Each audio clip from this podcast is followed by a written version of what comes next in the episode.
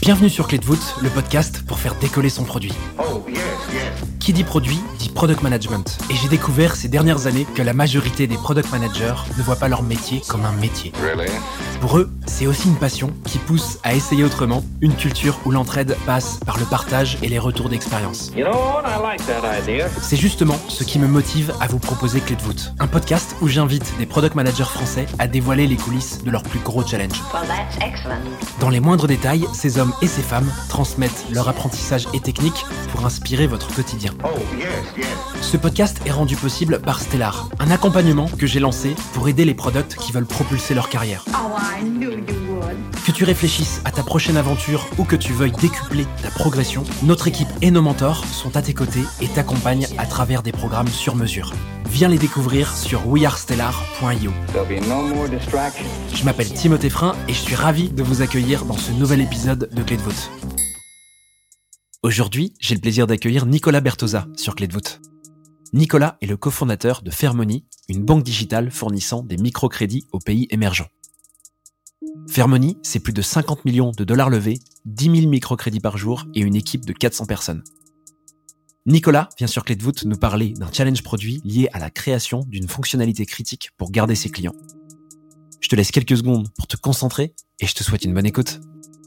Hello Nicolas, comment tu vas? Salut Tim, super et toi? Écoute, ça va super bien. Je suis super content de t'accueillir sur le podcast. Nicolas, tu es le cofondateur de Fairmoney. Ce serait super que tu nous expliques ce que c'est. C'est une banque en ligne pour les pays émergents. On offre des microcrédits et des comptes en banque via une application numérique en Inde et au Nigeria. Un de mes cofondateurs euh, qui s'appelle Laurine, est allemand-nigérian. Et donc, il nous avait euh, un jour lancé cette idée dans l'incubateur où nous travaillions pour dire, et si on lançait une startup orientée vers le Nigeria. Donc au début, j'étais euh, assez réticent et finalement, on s'est lancé dans l'aventure. On a vu que le microcrédit pouvait super bien marcher dans le pays et donc on s'y est lancé à pieds à pieds joints. Fairmoney, c'est presque aujourd'hui la startup la plus internationale de la French Tech parce que 100% de notre chiffre d'affaires, c'est soit pour le Nigeria, soit pour l'Inde. Et on a des, gens vraiment dans le monde entier qui travaillent sur ces sujets. Tu vas justement nous parler aujourd'hui d'un challenge produit lié à Fairmoney. J'ai trop hâte euh, que tu nous fasses euh, rentrer direct dans le vif du sujet. Je te laisse y aller.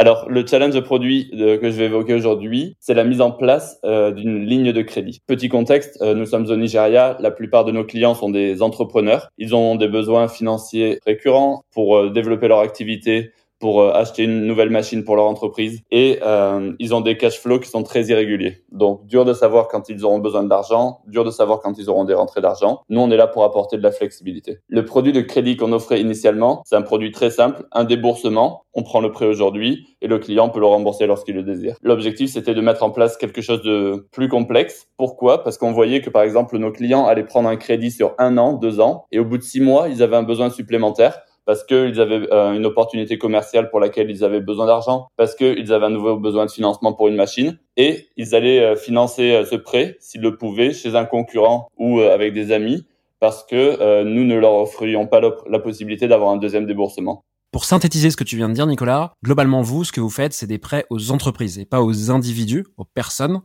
au Nigeria. C'est ça que je comprends? Alors, deux tiers de nos prêts sont faits aux entreprises et un tiers à des particuliers. Les cas d'usage pour les entreprises, ça va être, comme je le disais, investissement dans des machines, investissement dans le, dans le fonds de roulement. Et pour les particuliers, ça va être des besoins type payer le loyer, parce qu'au Nigeria, il faut payer le loyer sur 12 mois, parce qu'il y a un problème de confiance dans le marché, donc on doit payer 12 mois à l'avance euh, son propriétaire. Et donc, on aide les, gens à lisser leur, euh, leur facture. Ok, et donc je comprends que quand ces personnes empruntent chez Fairmoney, il y a ce qu'on appelle dans le jargon un taux d'endettement. Donc en gros, c'est finalement un montant au-delà duquel tu peux pas emprunter vis-à-vis des ressources financières que tu possèdes en tant qu'individu ou même société. C'est un peu le même fonctionnement, c'est ça? Exactement. En fait, on a créé une, intelligence artificielle qui analyse le profil des clients automatiquement et qui va être capable de dire pour chaque client le niveau maximum d'endettement pour cette personne, c'est 800 euros. Et donc, à partir de là, euh, on est capable en avance de savoir euh, quel est le niveau maximal acceptable pour chacun des clients et on est capable de faire des offres qui leur sont adaptées. Et donc le challenge, tu disais que c'est en fait que tu as des clients qui demandaient à emprunter plus, non pas initialement mais plus tard, et vous, votre solution chez Fairmoney ne proposez pas ça, c'est ça? Exactement. J'ai vu des clients qui me disaient j'ai emprunté euh, 300 euros chez vous euh, en janvier et aujourd'hui j'ai besoin d'acheter une nouvelle machine parce que j'ai cette opportunité commerciale avec cette entreprise. Vous me le permettez pas. Qu'est-ce que je fais? Et j'avais pas de solution à leur proposer. Concrètement, comment tu détectes ce besoin? Quand tu dis que ces clients te parlent, ça se fait euh, dans quel contexte? J'ai fait beaucoup de rencontres clients. J'ai vécu pour ma part deux ans au Nigeria. Et donc, j'ai passé beaucoup de temps au contact des clients pour comprendre comment ils utilisaient nos services, pourquoi ils avaient besoin de nos prêts. Et c'est euh, au contact de mes clients que j'ai découvert ce genre de besoin il y avait cette approche qualitative qui permettait de comprendre ce besoin des clients. il y avait aussi une approche quantitative où on obtenait l'information auprès des bureaux de crédit pour voir que certains de nos clients prenaient des prêts chez différents fournisseurs de prêts. À partir de là, j'ai contacté ces clients pour comprendre pourquoi ils le faisaient et ils me disaient, j'ai déjà un prêt chez vous, je peux pas réussir à couvrir ce besoin supplémentaire, donc je vais le chercher ailleurs. Et pour les clients, ça crée de la complexité parce qu'ils se retrouvent avec différents plans de paiement auprès de différents fournisseurs et c'est quelque chose qui peut les mettre en difficulté financière. Et qu'est-ce qui fait que toi, tu n'avais pas prévu cette euh, je sais pas, fonctionnalité ou option dans euh, le produit Fairmoney Au début, on est allé vers le plus simple. Le produit le plus simple de crédit qu'on connaît tous, c'est un déboursement et des remboursements par tranche. On a préféré euh, favoriser la simplicité au début pour lancer très rapidement. Et c'est ça qui nous a permis au début de fournir un produit de crédit en 2-3 mois par rapport à possiblement des années si on avait voulu mettre en place toutes les fonctionnalités complexes qu'on pouvait imaginer. Bon, je crois qu'on voit bien comment le produit fonctionne, on voit bien le problème que tu vas euh, résoudre devant nous euh, sur le podcast. Qu'est-ce que tu fais à partir du premier jour où tu décides de t'attaquer avec euh, ton équipe à ce gros chantier de créer une nouvelle option pour tes clients? On commence avec une réunion un peu qu'on appelle le kick-off, une réunion, une réunion de démarrage, au cours de laquelle je vais présenter donc le cas d'usage de différents clients sur lesquels j'ai travaillé sur le terrain. Et l'objectif, c'est de partager aux équipes les problèmes que rencontrent ces clients. Donc c'est une, petite, une réunion de 30, 30 minutes, une heure, qui va permettre à chacun de comprendre le problème de nos clients. Tu leur expliques un peu toutes les informations que tu as sorties des entretiens avec les clients, c'est ça? Exactement. Donc je vais prendre euh, l'exemple de deux, trois clients au cours de cette réunion, les détailler et à la fin, euh, je reçois des questions euh, des différentes équipes. Des fois, ils vont penser à des sujets ou à des visions du problème que je n'avais pas envisagé. Et l'idée, c'est d'avoir un premier débat un peu nourri pour comprendre vers quoi on va aller. Et ça permet aussi à tout le monde de se sentir beaucoup plus impliqué sur le projet parce que euh, ce n'est pas une feature qu'on leur demande de rajouter au produit, une feature qu'ils auraient découverte très tard dans, dans, dans la chaîne de valeur du produit. C'est une feature sur laquelle ils ont été engagés dès le jour 1 sur la compréhension du problème. Ok, donc je crois qu'on a bien compris cette première réunion, en tout cas cette première étape pour euh, aller vers la résolution de, ce challenge produit. C'est quoi euh, l'étape qui suit? L'étape qui suit, c'est comprendre si c'est une vraie opportunité commerciale pour Fairmoney. Il faut comprendre que euh, c'est une fonctionnalité sur laquelle nous pouvions travailler, nous pouvions réfléchir à des solutions qui vont dans ce sens. Mais est-ce que ça a vraiment un intérêt? Est-ce que c'est quelque chose qui va être utilisé massivement par tous les utilisateurs? Est-ce que c'est mieux que par exemple développer un compte en banque? À l'époque, quand nous avons euh, mis en place cette fonctionnalité et travaillé sur ce sujet, nous n'étions pas encore une banque. Est-ce qu'on doit travailler sur devenir une banque? Ou est-ce qu'on doit euh, travailler pour améliorer notre produit de crédit? Donc l'idée, c'était vraiment de confronter cette opportunité commerciale par rapport aux autres et de voir le potentiel qu'elle représente sur, euh, sur notre entreprise. Donc là, quelque part, c'est venir en effet y amener un peu de priorisation, de règles de priorité pour savoir si euh, ce chantier en particulier, même si les problèmes sont remontés par tes utilisateurs, euh, il est pertinent euh, d'approfondir et d'y mettre des ressources dessus. Quoi. Dans notre flux de travail sur le produit, il y a cette étape qui est vraiment l'analyse et la quantification de l'opportunité commerciale. L'objectif, c'est de mesurer l'impact que cela va avoir sur le chiffre d'affaires, sur le taux de défaut, sur la satisfaction client. Et une fois qu'on a ça pour l'ensemble des opportunités commerciales qui sont dans notre backlog produit, on est capable de décider, on va plutôt partir sur cette fonctionnalité ou plutôt sur celle-là. Et alors concrètement, comment tu fais ça? Est-ce que euh, finalement c'est des maths, c'est-à-dire que tu mets des chiffres dans un Excel et tu décides de prioriser Ou est-ce que cette étape, elle est euh, composée d'autres choses?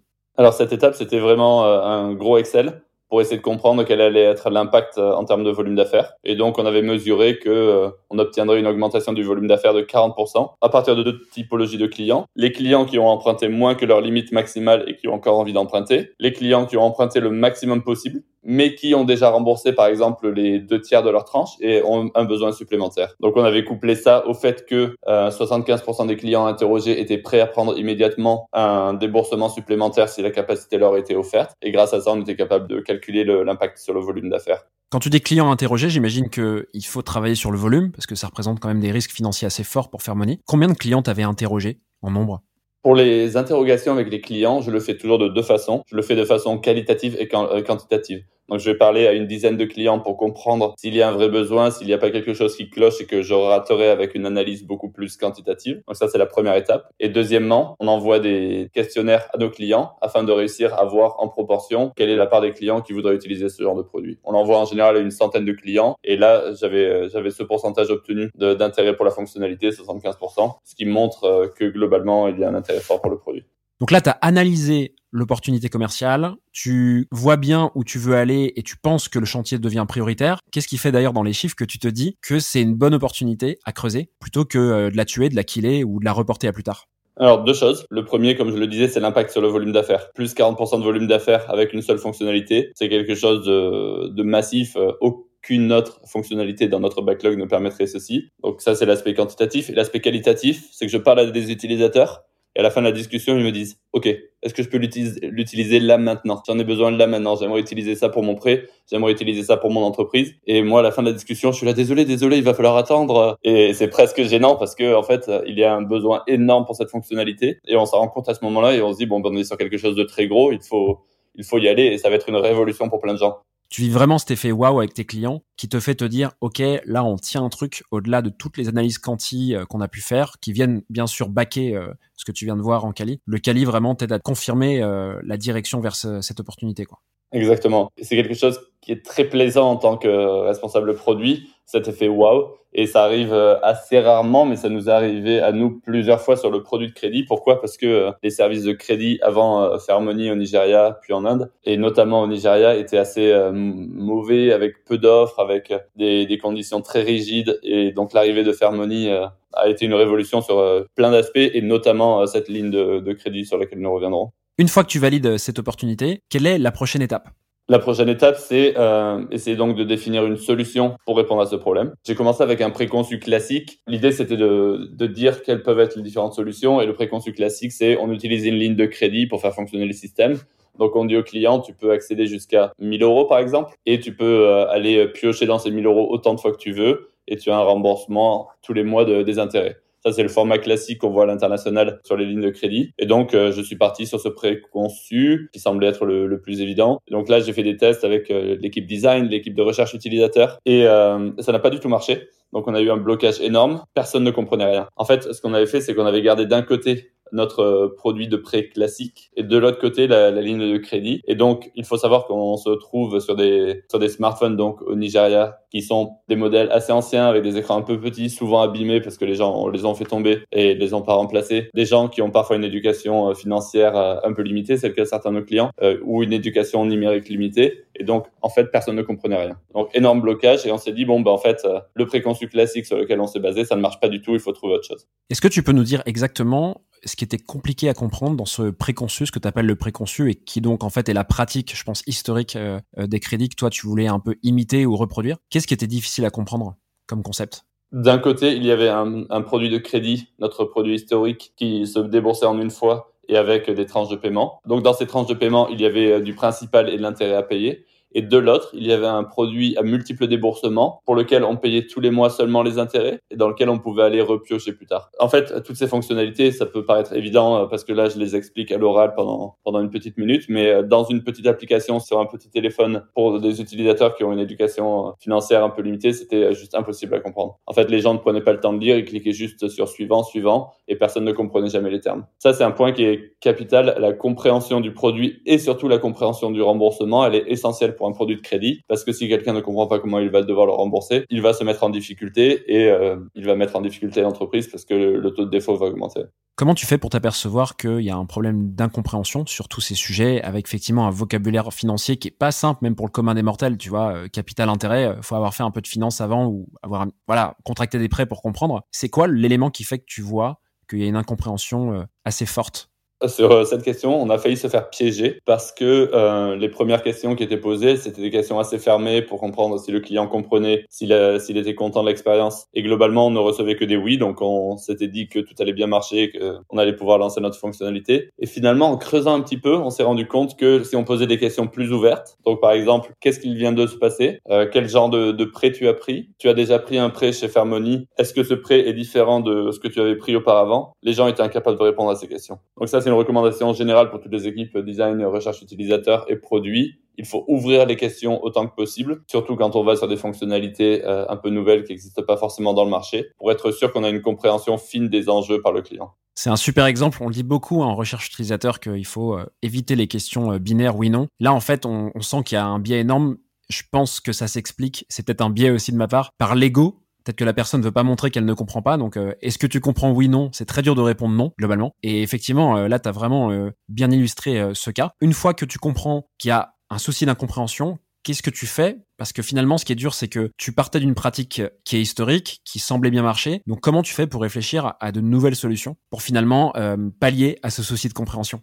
Il y avait deux problèmes avec ce que nous faisions. Un, le produit était proposé à côté de notre offre de crédit traditionnelle et donc, l'interface devenait complexe et les gens ne comprenaient plus euh, quel produit était quoi. Le deuxième problème, c'est que les clients ne comprenaient pas le concept de rembourser l'intérêt seulement et pas le principal. Et donc, euh, ils n'arrivaient jamais à comprendre cet aspect, sachant que historiquement, sur notre premier produit, on cachait toujours euh, autant que possible la distinction principale et intérêt pour rendre l'interface la plus simple possible. Donc, lorsqu'on obtenait le, le prêt, le client voyait bien sûr l'intérêt à payer, il voyait le total qui est la somme du principal et de l'intérêt. Et à partir de ça, il voyait comment c'était découpé en tranches pourquoi? Parce qu'en fait, les gens ne comprenaient pas euh, pourquoi le découpage n'était pas uniforme, pourquoi au début on repaye plus d'intérêts et plus tard moins, ce qui est le, format de repaiement des prêts classiques. Donc, à partir de ces deux problèmes, euh, nous avons donc mis en place une nouvelle proposition de solution. La solution était assez naturelle, elle répondait juste aux deux problématiques évoquées. Donc, au lieu d'avoir deux produits, on n'en avait plus qu'un seul. Donc, on prenait le, principe de préhistorique sur lequel on ajoutait une possibilité d'avoir des déboursements multiples. Et ensuite, on simplifiait autant que possible les échéanciers de paiement, le, système de repaiement pour les clients pour qu'ils comprennent euh, comment ça fonctionne sans aller trop en, trop en profondeur dans les questions de principal et d'intérêt. Comment te viennent ces idées de solutions C'était une réponse euh, très pragmatique et directe par rapport aux problèmes qui avaient été rencontrés deux produits euh, n'étaient pas clairs pour le client, donc on a décidé de tout mettre dans un seul. Et euh, la solution la plus simple, c'était de proposer a posteriori, une fois que le client avait eu son premier déboursement, de lui proposer la capacité d'avoir de, de, nouveaux déboursements. C'est quelque chose qui était très pratique aussi parce que ça faisait une compréhension du produit en plusieurs étapes. D'abord, le client prend un premier prêt, il comprend le principe d'échéance et de paiement. Et ensuite, par une notification, on lui explique qu'il a la possibilité d'avoir de multiples déboursements. Il va dans l'application, il voit comment ça fonctionne. Et donc, c'est quelque chose qui recouvre une sorte d'apprentissage par étape qui est euh, très pratique dans le produit en général pour euh, permettre une meilleure assimilation du service qu'on offre aux clients. Et concrètement, comment est-ce que tu valides cette nouvelle solution auprès de tes clients avant finalement de la généraliser et euh, de l'envoyer à développer intégralement dans le produit? Exactement la même démarche que ce que nous avions fait pour euh, la ligne de crédit et qui n'a pas fonctionné. C'est-à-dire, on va faire des, des, designs. Donc, on fait des designs sur euh, Figma. Ensuite, on utilise des outils comme euh, Maze qui permettent de faire des tests utilisateurs. Et donc, on va montrer à nos clients différents cas d'usage, différents scénarios et on regarde s'ils comprennent.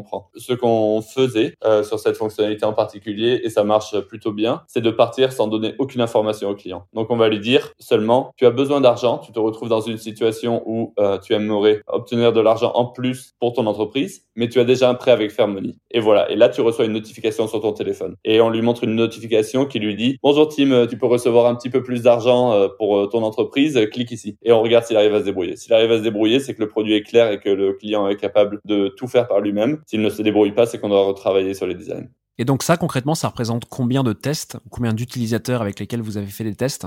On faisait des, des, sessions de test avec à chaque fois une cinquantaine, une centaine d'utilisateurs qui, qui faisaient le test et on a dû euh, passer entre 5 et 10 itérations. Quand tu dis 5 et 10 itérations, c'est euh, 5 à 10 cycles différents avec 50 utilisateurs à chaque fois? C'est ça, c'est ça. Ouais, ça fait du monde, hein ça fait du monde, mais c'est quelque chose qu'il est très très simple de faire. Donc, on contactait les clients euh, par SMS pour leur demander de participer à l'étude on leur envoie notre, notre étude Maze qui était euh, complètement automatisée. Et donc, globalement, ça fait du monde et ça fait beaucoup de cycles d'itération, mais c'est pas beaucoup de travail. Est-ce que tu peux peut-être nous communiquer finalement le seuil à partir duquel vous considérez que euh, bah, cette solution est bonne? C'est jamais 100% hein, globalement, je pense. Est-ce que peut-être qu'il y, a un score là-dessus, un chiffre où tu te dis c'est notre référence, si ce chiffre est atteint, on y va, on généralise la solution ce chiffre dépendra du type de produit qu'on veut mettre en place. Évidemment, sur un produit de, crédit, on a besoin de taux de validation qui sont supérieurs parce qu'on veut faire en sorte que euh, nos clients comprennent parfaitement ce qui se passe avant de commencer à l'utiliser. Et donc, on partait sur des chiffres de 90%, je pense, de, de réussite sur, le, sur ce produit-là, sachant que Les clients qui vont avoir accès au produit plus tard, ce produit n'est pas offert à tous les clients, ont une éducation financière en général qui est meilleure et donc feront partie des 90%. Une fois que tu as confirmé que finalement la solution fonctionne auprès de vos clients et utilisateurs, comment s'est passée l'implémentation euh, vers euh, bah, la version réelle et généralisée de la solution? La première étape, qui était l'étape euh, de travail sur le design et sur le produit, elle a déjà été très compliquée. Pourquoi? Parce que, comme je le disais, au bout de deux mois, on s'est rendu compte que la solution de ligne de crédit ne fonctionnait pas du tout. On a dû tout refaire à zéro. Il faut vraiment être solide sur ses, sur appuis et aller parler à l'équipe et leur faire comprendre que en fait, on ne va pas partir sur la solution sur laquelle on a travaillé pendant des mois et on reprend tout à zéro et donc on va avoir du retard. Donc ça, c'est important de le faire pour euh, offrir une solution qui est optimale pour les utilisateurs. Dans le même temps, c'est un vrai risque qu'on prend avec l'entreprise parce qu'on se retrouve à prendre du retard sur le projet. Ça, c'était la première étape. La deuxième étape, c'était la partie implémentation avec l'équipe technique. Donc l'équipe technique, bien sûr, est impliquée depuis le jour 1. Elle a compris le problème. Elle a travaillé sur, le, sur la solution. Néanmoins, on a travaillé sur euh, ce projet qui euh, touche au cœur de notre euh, plateforme technique. Le cœur de notre plateforme technique, c'est ce qu'on appelle le Core Lending System, le système de prêt cœur.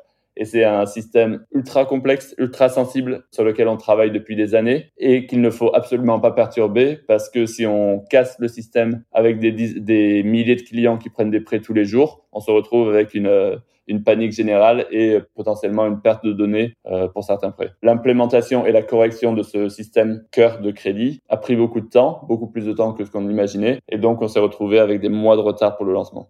Ok, et c'est quoi des mois de retard concrètement? On a pris euh, peut-être six mois de retard sur l'ensemble du projet pour euh, réussir à se lancer. On imaginait initialement pouvoir tout boucler en quatre mois et on a, on a sans doute fini en dix. Après ce retard, une fois que vous avez lancé ce produit et finalement décidé de la solution, est-ce que tu peux nous parler peut-être des résultats que vous avez obtenus? Les résultats étaient globalement assez alignés à ce qu'on avait pu tester de façon quantitative dans les phases de recherche. Donc c'est très satisfaisant euh, pour une personne qui travaille sur le produit d'avoir des résultats qui correspondent à ce qu'on avait imaginé. On a eu euh, ces niveaux d'adoption euh, de 75% avec beaucoup de gens qui, prennent des tranches supplémentaires de crédit et on a eu l'impact qu'on avait envisagé sur, sur le volume total de crédit qu'on débourse. Concrètement, est-ce que tu as des chiffres là-dessus pour qu'on se rende compte un peu de la différence par rapport à avant? Oui, globalement, euh, c'est le chiffre que j'avais évoqué dans la première partie, qui est une augmentation du portefeuille de crédit d'environ 40%. Aucune autre fonctionnalité ne nous aurait permis d'avoir une telle augmentation de volume. Pourquoi? Parce que en fait, on a des, des clients qui prennent des crédits aujourd'hui, et donc on peut travailler sur le crédit, mais on ne change pas le problème qu'on résout. On résout juste le problème de gens qui ont besoin d'un crédit et qui prennent un crédit. Là, grâce à cette fonctionnalité, on résolvait un problème supplémentaire qui est les clients ont déjà un crédit existant. Comment ils font? Et pour ces clients, il n'y avait aucune solution sur le marché. Trop bien. Eh bien, écoute, Nicolas, je crois que tu nous as déjà tout raconté sur ce challenge produit. Quelle leçon t'as tiré de ce challenge produit spécifique?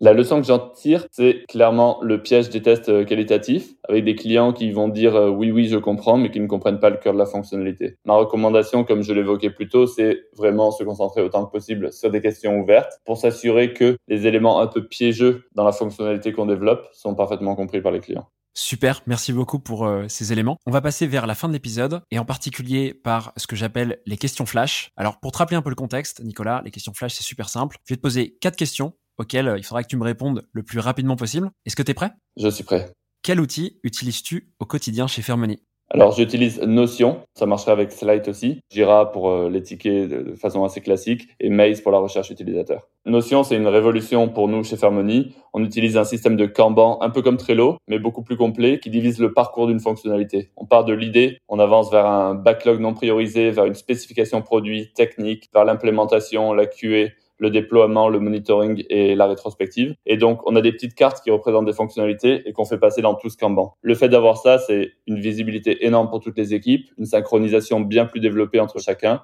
Et ça, ça a été une révolution chez Farmony. Comment est-ce que tu apprends et progresses dans ton quotidien? Je fonctionne euh, beaucoup avec un système de, d'OKR personnel. Les OKR, ce sont les Objectives and Key Results, donc les objectifs et résultats clés. Et le système, c'est définir deux, trois objectifs principaux sur lesquels on attache des résultats clés euh, pour lesquels il y a des objectifs quantifiés. Donc, euh, comment ça marche concrètement? Par exemple, je vais avoir un objectif de, de maintien en forme euh, auquel je vais ajouter des, un résultat clé qui va être, par exemple, de réussir à tenir certaines distances à la course au 10 km. La mise en place de ce genre de, de système permet de progresser tout au long de la vie sans être happé par les aléas de la vie quotidienne. Quelle est ta ressource en ligne préférée? Pour le produit, ça va être euh, peut-être euh, le blog de Marty Kagan, le ticket et des podcasts en général, notamment à Clédwood. Et pour finir, quel est le meilleur conseil qu'on t'ait donné? Le meilleur conseil qu'on m'ait donné, c'est réussir à organiser mieux mon temps pour apprendre et, euh, et, progresser. Globalement, on peut se laisser à nouveau happer dans, dans le travail. Il y a énormément de choses à faire dans, dans notre boulot, donc on, on, on a 120% de tâches sur 100% du temps. Euh, moi, ce que je fais, c'est que j'essaie de dégager toujours 20% de mon temps pour progresser et préparer la prochaine étape. Donc, euh, les boîtes se transforment très rapidement et grandissent très vite. Il faut réussir à grandir avec les boîtes et donc toujours prendre 20% de son temps pour réfléchir à son futur positionnement dans l'entreprise, à comment on va pouvoir progresser avec elle. C'est quelque chose d'essentiel qui nous permet d'évoluer et d'avoir de plus en plus d'impact. Eh ben écoute, merci beaucoup Nicolas pour euh, tout ce que tu nous as donné sur cet épisode et pour nous avoir ouvert les coulisses de Fairmoney. C'était super intéressant. Moi j'ai appris plein de trucs. Ravi d'en reparler en tout cas. Et puis euh, bah, écoute, je te souhaite euh, une belle fin de journée. J'espère qu'on aura l'occasion de se reparler très vite. Mille merci à toi en tout cas et merci pour ce beau moment qu'on a partagé et à très très bientôt. Trop cool, à bientôt. Voilà, j'espère que cet épisode t'a plu. Oh, yes, yes. Si c'est le cas, tu peux me soutenir de deux façons. Laisser 5 étoiles sur Apple Podcast ou Spotify et un petit commentaire, ou répondre en 3 secondes au petit sondage dans la description de l'épisode pour me dire ce que tu en as pensé. Darling, this trip's an inspiration. Je te remercie vraiment pour tes retours, c'est grâce à toi que j'améliore Clé voûte pour le rendre utile à ton quotidien. Well, that's excellent. N'oublie pas, si tu réfléchis à ta prochaine aventure ou à décupler ta progression, nous avons l'accompagnement qu'il te faut sur wearestellar.io. Stellar avec deux L et un R. Je te donne rendez-vous la semaine prochaine pour un tout nouvel épisode riche en contenu actionnable. À très vite